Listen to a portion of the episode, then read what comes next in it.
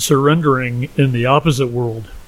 Have you ever overheard a conversation and although the person speaking wasn't talking to you, what they said stuck with you?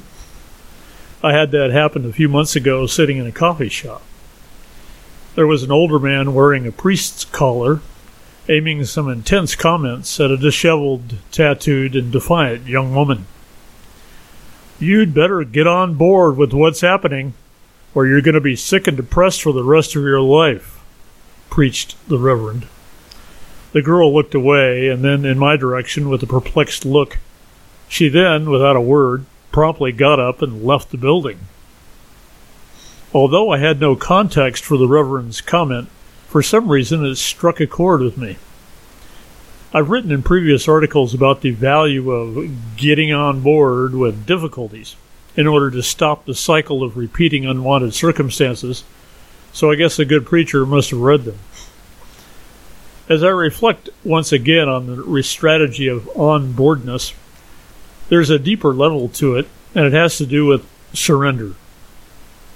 One of the hallmarks of youth is having a good degree of fight. You're young, usually with something to prove, and the world doesn't so easily conform to your expectations. So, with youthful energy, many of us choose to battle our way to what we want. The upshot of this struggle is that by the time you get to grandpa's age, the futility of fighting becomes blatantly and sometimes embarrassingly obvious. Not that everyone stops fighting when they get old. I know several folks who have turned bitter and recalcitrant, refusing to let go of their convictions about how life has wronged them. God knows my own life certainly has plenty of cannon fodder should I have decided to go there.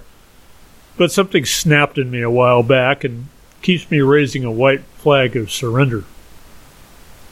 The ego lives in a sort of opposite world, where everything it wants is in some way the reverse of the way things are.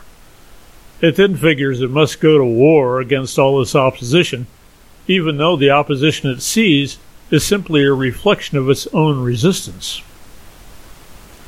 We get comfortable with resisting experiences we don't like, turning rebellion into the habit of lost causes, as if doing something is the only choice we have, and changing how we are being is just, well, off the table.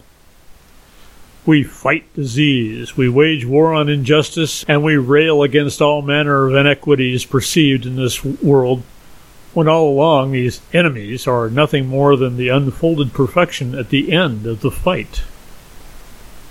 By surrendering our fight within the opposite world, we are no longer energizing our opposition to present circumstances.